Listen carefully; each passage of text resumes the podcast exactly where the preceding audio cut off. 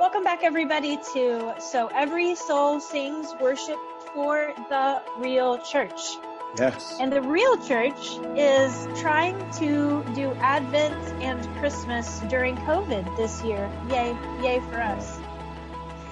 Uh, and then I don't know if that brings extra uh, problems for worship leaders who are trying to plan services or not. I would say it probably does. But starting out thinking about worship planning around Advent and Christmas, I would like to know one of your favorite memories, either from when you were a kid during the Advent season or maybe something that you did with your family, with your daughters to celebrate Advent. Wow. Um, I'm going to go with the first one because such a vivid memory popped in my head right away. Uh, when I was a child, our Christmas Eve service was at 11 p.m. And so it was already one of my favorite days of the year because as a kid, I got to stay up late. Why And- is that exciting for children? Oh, like, I don't know, but it's I don't so- like to do that now, but Yeah. But when we're little, it's like a dream come true. And so we would go to church at 11 o'clock, and the service always ended with silent night and candlelight. And Mhm. um, I bring that into my adult experience, and it's still one of my favorite moments every single year, no matter what church I've been in. You know, the largest church I've led worship in on Christmas Eve was Emmanuel Baptist in Lexington. It was a full house. I think it seats 1,600 people. And I was so undone. Just the vibrancy of 1,600 candles in a dark room was Mhm. amazing. And then I've also led worship in recent years in a, in a church where there were 70 people in a dark room with candles. And it's the same kind of, I, I don't, I don't want to get the word wrong. It's the same kind of mystical energy that comes from light in a dark world. Hmm. It, it- to me, it is the quintessential experience of Christmas. And I don't feel like it's me longing for my childhood. I feel like it's my childhood lining me up or setting me up to have this lifelong, deeper and deeper discovery of what it means to experience light in the darkness. So I'm not really aiming to go back and be a kid again. I'm looking forward to what God can do next in my understanding of and experience with and partnership in his desire to be a light in a dark place. It's just favorite part for me every year. What about and you? that well that counts as worship right like Hmm. if worship is a right response to a revelation of who god is Mhm. and jesus is revealed to us as the light that has come into the world like that's deeply moving now some people would say you know what you just described is just nostalgia. It's just you know remembering your childhood. And and i think it's easy to confuse the two. Uh actually it's funny we had a, a moment this morning of worship around silent night ourselves. So Hmm. i have young children young-ish children at home still. Youngish. and we do an advent. What? Youngish, yes. yes. Yeah. they're not little bitty but they're young enough. Um, and this morning for our advent uh, so in the past we've done a devotional book uh, of one sort or another and those have been wonderful. But this year we're focusing on christmas carols. So every day during advent we are reading the history or the story behind a christmas carol and then we read the lyrics and then we listen to it and then we use and then they have a little thing they open with chocolate you know and some mm-hmm. fun activity as well like Yeah. making paper snowflakes or you know special cookies or whatever. So today's was silent night and i mean yes it's neat how it was written and how it was a poem first and then they put music to it and then the organ wasn't working so they used guitar. Like that's all neat about the history of silent night. You can look it up if you're interested but what really got me was it's the song that brought the soldiers out of the trenches on christmas eve Yes. in 1914 i believe for right. this ceasefire between the Germans and the British. And uh, some company made an ad depicting that, a, a dramatic depiction of it. And we watched it, and I just, it was so, Hmm. It really brought it home to my kids that these people were killing each other moments before, and this song brought them together. Yeah. It was beautiful. And that's really like the light of the world coming into our world uh, on that beautiful, silent, and holy night that really brought that alive for us mm. today. That's so good. And I, I am so, uh, every Christmas, I can't wait for somebody to have the, gosh, how, how do I say this? For somebody that I'm leading in worship to have the, wow, I never saw that before moment. It might be, you know, God and sinners reconciled, which is from a carol that most of us have sung thousands of times, but never noticed the profound depth of that phrase. Or, um, gosh, where meek souls will receive him, still the dear Christ enters in. You know, that, that's just so beautiful. And, and the words of these songs are so packed. It's like the very best of, um, of liturgy that's set to music because the, the words are so carefully chosen and so carefully crafted and so packed with meaning. But they're also like liturgy in that they can become rote, they can become disconnected from us, and we can become so familiar with them that we don't see them anymore. Kind of like the beauty of our spouse or our children. We, we just get so comfortable with who they are that we forget that that we're looking on beauty. I think the same thing can happen with these Christmas carols. And I love letting them have their life again as a worship mm-hmm. planner, worship designer, whatever, worship leader in rehearsals to help them come alive for the band and the vocal team. And then in the services so that people see things that they've been singing for decades but had not yet seen. It's mm-hmm. one of my favorite things about Christmas uh, Bob Kauflin is a mentor of mine. Uh, many of you will know his name. Sovereign Grace Music uh, leads worship at Together for the Gospel conference every year with thousands and thousands of men in the room, and they record those, and it's powerful to listen to. And Bob is just brilliant. One of my favorite books of all time is his book called Worship Matters. Um, Bob and I were talking about this Christmas Carol thing, gosh, probably five or six years ago, and I was in a in a context where we were we were both in the crowd worshiping, and it was Christmas music, and he was just full on Bob Kauflin, Both hands. He's he's I think my height six four six five something like that, and his hands you know is stretched out. His hands are longer. His arms are longer than mine, stretched out, just as worshipful as the latest song from your favorite worship source, whatever that is, Elevation, Bethel, Hillsong, who knows, you know, Sovereign Grace. but he was just all in with an ancient carol and we talked together about how those words are so crammed with meaning and and how sad it is that too often we go on autopilot in our modern church services and we don't catch the brilliance and the beauty of those words so i would encourage you worshiper or worship leader or worship planner as you're thinking about what you're going to put in the mouths of the people who will sing this christmas think about what you're going to put in the mouths of those who will sing this Christmas. What can you do to make those lives have fresh life? Is there mm-hmm. something you can do with a background on a screen? Is there something you can do with a font? Is there something you can do with punctuation? If the angels are singing, put what they're singing in quotation marks. Then people understand. Oh, the angels are singing now. Uh, that's a great like idea. A, yeah, it seems like a goofy little thing, but it actually makes all the difference in the world. Put the commas in the right place. Most poetry That's that we always speak, a good idea. It really is. it can mean the difference in life or death, depending on the phrasing of what you're talking about.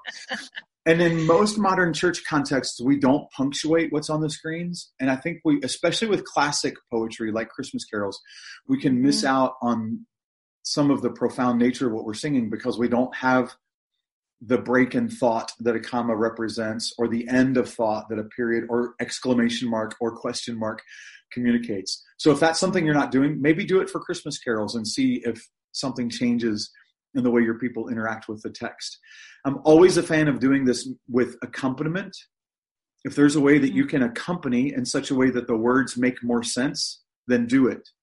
Mm-hmm. If it's singing about the the first moments of Jesus in the manger, like the beginning of Chris Tomlin's song "Adore" that we did yesterday, then let the introduction be sweet and simple and pure, and maybe even up an octave. I mean, just something that that speaks innocence, because you're about to sing a line about an innocent baby, more innocent than any baby ever.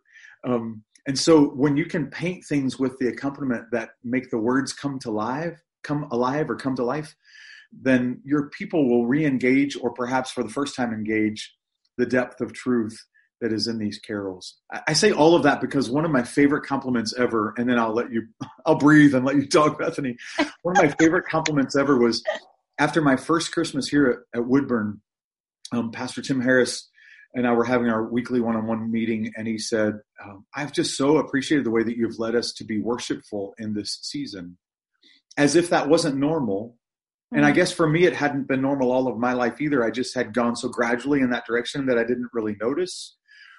We sang all the same songs. It's not that we found all these great new Christmas songs. I mean, we probably did something for the first time that Christmas, but we were using "O Come All You Faithful" in Away in a Manger and Silent Night and Joy to the World and and all of those. Mm-hmm. But it was because of the attention to text, but on my part, and then drawing attention to the text on the part of those who were leading, mm-hmm. and then together that those of us on the platform were appropriately, not like slamming people in the face with it, but appropriately drawing people's attention to it who are the worshipers, that we began to sing the Christmas songs in a whole new way. And mm-hmm. I just, I think that's going to make Christmas better mm-hmm. in your worship experience. And it's going to make your worship experience better this Christmas. If, regardless of what your role is in your church service, if you will have that kind of intellectual and emotional engagement with the text. Okay, I'll breathe now. so, four quick, really, uh, really specific examples that might help so number one, you talked about musical accompaniment. Yes. Um, so I actually grew up listening to Mannheim Steamrollers. Some oh. people hate them, some people love them. My dad, that is Christmas music for him. So I grew up listening to their renditions, which are mostly instrumental. Right. But speaking of Silent Night, the way they finish the song Silent Night it gets me every single time. It's mm-hmm. mostly a single violin at the very end, just doing the, the verse, the melody of the verse, and then they end it with a little child's piano playing. You know how those little bitty children's pianos sound? Little plunk, plunk, plunk, plunk.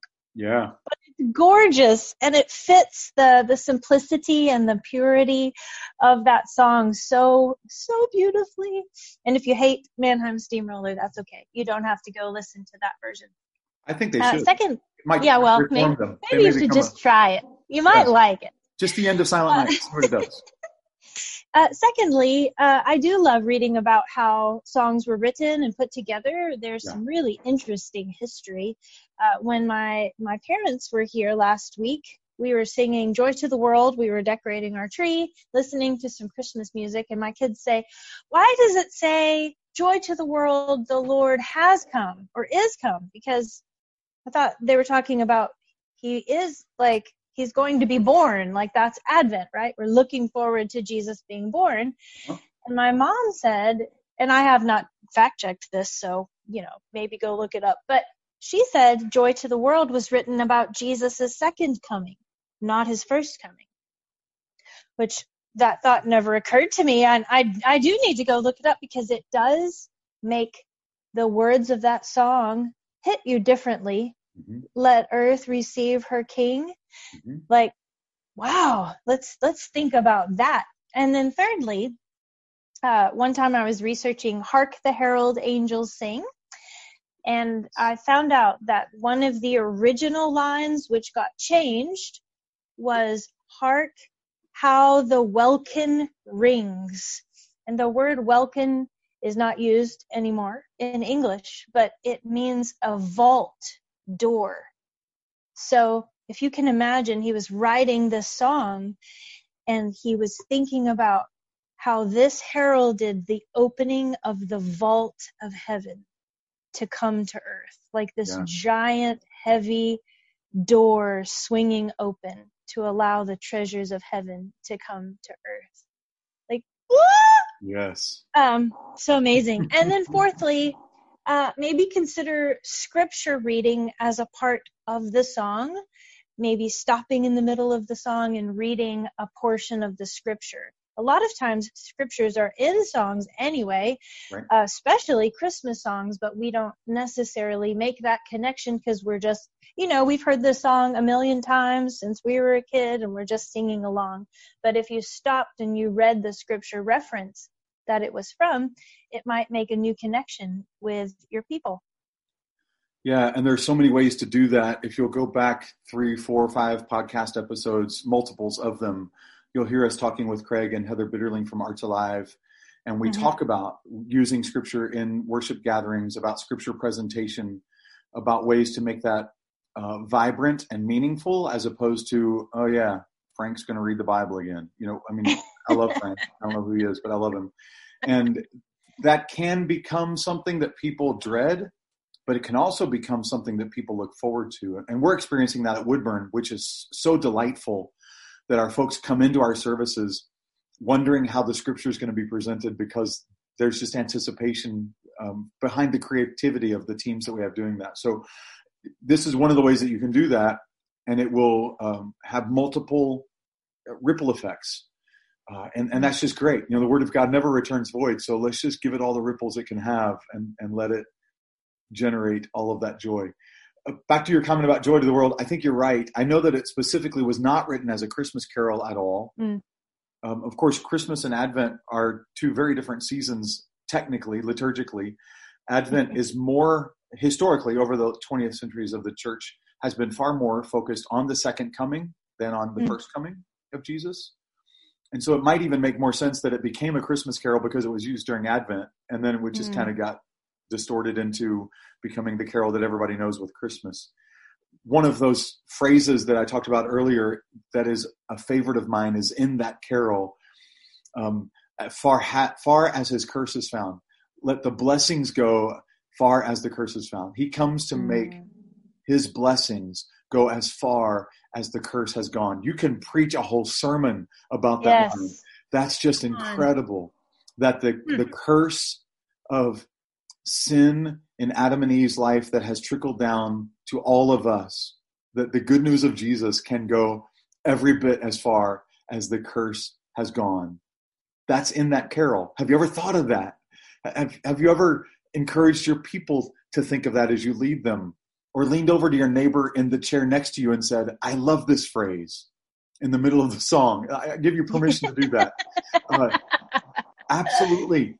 Find the things like that that jump out. And, and that means you have to spend a little bit of time with the text. I don't think it means you need to spend an hour a day, but maybe read it out loud without trying to. You can't sing it in your head when you do this because you'll go on autopilot again. So you have to read it without the music. Try to read it in some kind of different time than the time of the. So you can't read joy to the world, the Lord is come. That you won't get the words fresh in that way. You have to you have to read joy to the world, the Lord is come. Let earth Mhm. receive her King. And as you do that, you will discover words and phrases that are in there that you didn't know about, or that are in there in ways that you had not yet considered. And, and I do that when I am writing a devotional that is based on a song lyric, and I've done a bunch of those around Christmas songs. I'll have one on my blog coming up this Christmas Oh, that I love. Uh, so yeah, just spend some time with those lyrics and let them find their new life in you, and then by all means share that with other people around you. There are well, what you said is Yeah, key because if you're not worshiping, then it's hard to lead people in worship. It is. So let it come alive in you anew this Christmas and Advent season in a new way, and it it really will translate to your people. And I would say there are two environments, at least, where you can do that. The first is in preparation, and the second is in leading. hmm It it is not unusual at all for me to lead a song for the 150th time and see something I had never seen before in the service. That is- Mhm. that doesn't mean that I hadn't looked at it before or studied it or considered it or prayed through it or taught about it or preached about it. But so many of these carols and other worship songs, but so many of these carols are so packed with scriptural truth that they also have I can't say the same depth as scripture, but they have scriptural kind of depth to them. And, and Mhm. as you all have heard, regular listeners have heard me say before, one of my pastor's favorite phrases, at least one of my favorite phrases of his, is the deeper in the deeper you go into the mysteries of God, the deeper the mysteries of God go. Mm. Well, that's certainly true of Scripture. The deeper you go into the mysteries of Scripture, the deeper the mysteries of Scripture grow. And because these carols are packed with that kind of depth, then every time you take a deep dive, you might discover a different color or a different looking shell or fish or whatever that you're finding on this deep dive.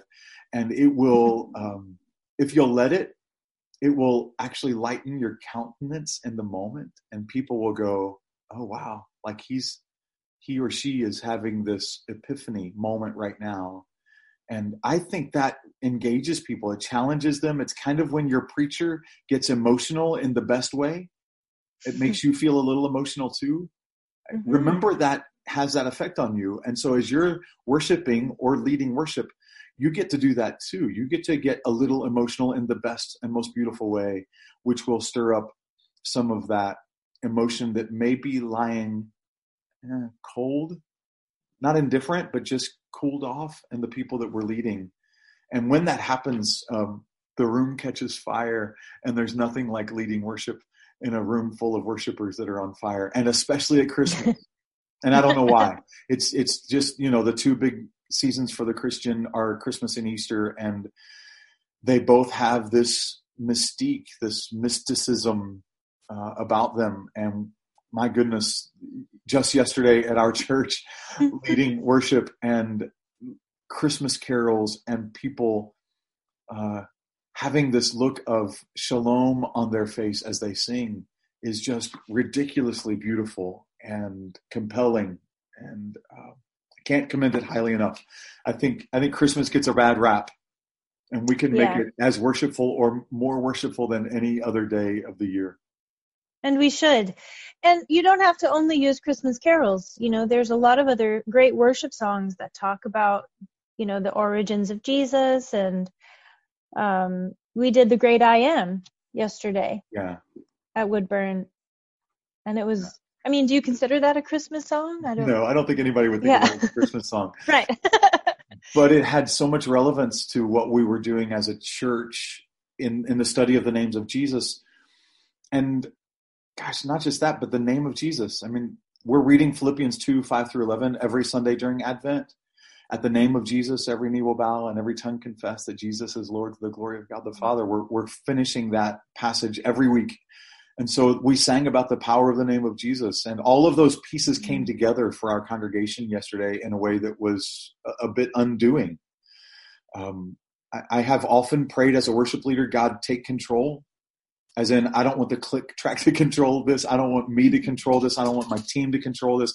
I want you, Holy Spirit, to control this moment. So if, if we're holding on, then help us let go. But Holy Spirit, take control of this moment. And and that happened more than once yesterday, and one of those times was in the Great I Am song. And no, it's not a Christmas song, but it, it works so beautifully in that service. There are, of course, other songs that speak of the incarnation, which is as radically Christian as it gets. To think that God wrapped himself up in human flesh and became one of us is mind blowing. And so we can sing Here I Am to Worship at Christmas time and remember mm. that it starts with the incarnation. Or we can sing In Christ Alone mm-hmm. which we often think of as a resurrection hymn because it is, but it's also an incarnation hymn. And we can sing Jesus Messiah, and a, a good mm-hmm. Chris Tomlin oldie but goodie. Um, he became sin who knew no sin to become our righteousness. That's just such a great line and and there the incarnation is in the song jesus messiah so be on the mm-hmm. lookout for it and then if you can marry those by the way paul Baloche has done two volumes of CDs where he has married his original um, kind of praise and worship songs with Christmas carols. Oh, and and wow. they they work really well. If your church is a Paul Baloche fan, then they will work even better where you are than anywhere else. But there are some that I think would work in any church that entertains the idea of doing modern worship music. And we've we've done a couple of them in our sanctuary service. We've done more of them in our cafe venue and they just work well. Uh, I think Joy to the World is partnered with Our God Saves, but I can't say that for sure because I didn't program that one this year. But we did it the last two years in a row, which is why I didn't do it this year, and it just works beautifully. So yes, I would commend those to you by all means. At least listen to them and see if they would fit in your context if you're not the person planning and choosing music and you feel like it would work in your context, then please share it with your worship leader. Mm. I love those requests. Not everybody does. And be sure to be sure to share it with a gentle spirit. Not like if you don't do this song, I'm leaving. Uh, no, just, I found this great Christmas song. I thought our people would love to sing it. Would you listen to it? You know that kind of thing. And yeah, absolutely. Most of us will find a way to listen to songs like that. So yeah, sing of the mm-hmm. incarnation, sing of the birth of Jesus. It's an incredible event. And if you make a new mashup of a Christmas song and a worship song, please let us know. Yeah. Because we'd like to try it too. Yes, you can text it to me at 502-229-0114 or you can email me at rodellis at gmail.com. We, we actually want feedback of all kinds from you. So if there are things you'd like to hear us talk about, would you tell us? Um, I don't think we're going to run out. It's kind of amazing every time I sit down to try to come up with some content. I think, I don't know if I can do anything. And then I, like 30 minutes later, I have five new topics. I really don't think we're going to run out, but we would rather talk about things that are going to serve you than things that are mm-hmm. interesting to us. Hopefully they're the same, but if they're not, we'll err on the side of what serves you. So let us know. We would we would be delighted to hear from you. I got a message from a, a local podcast listener who's not a part of our church just last week and was so grateful that he listens and that he had some encouraging words to say.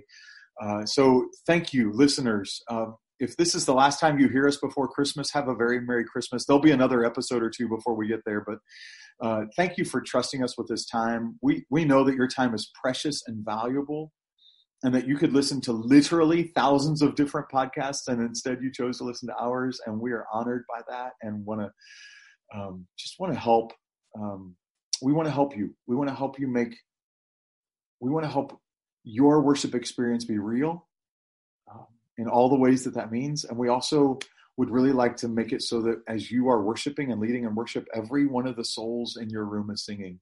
When it mm-hmm. happens, it is yes. undeniably beautiful. And I think it puts a smile on the face of God. I really do. So, um, so let's go do that. Let's lead in such a way, serve in such a way, choose songs in such a way, craft lyrics on the screens in such a way, all the things we've talked about, so that every soul sings. Bethany, I love you, my friend. Listeners, we, we, love you guys. You are the best, and um, help us know how we can serve you. Have a Merry, Merry Christmas, everybody.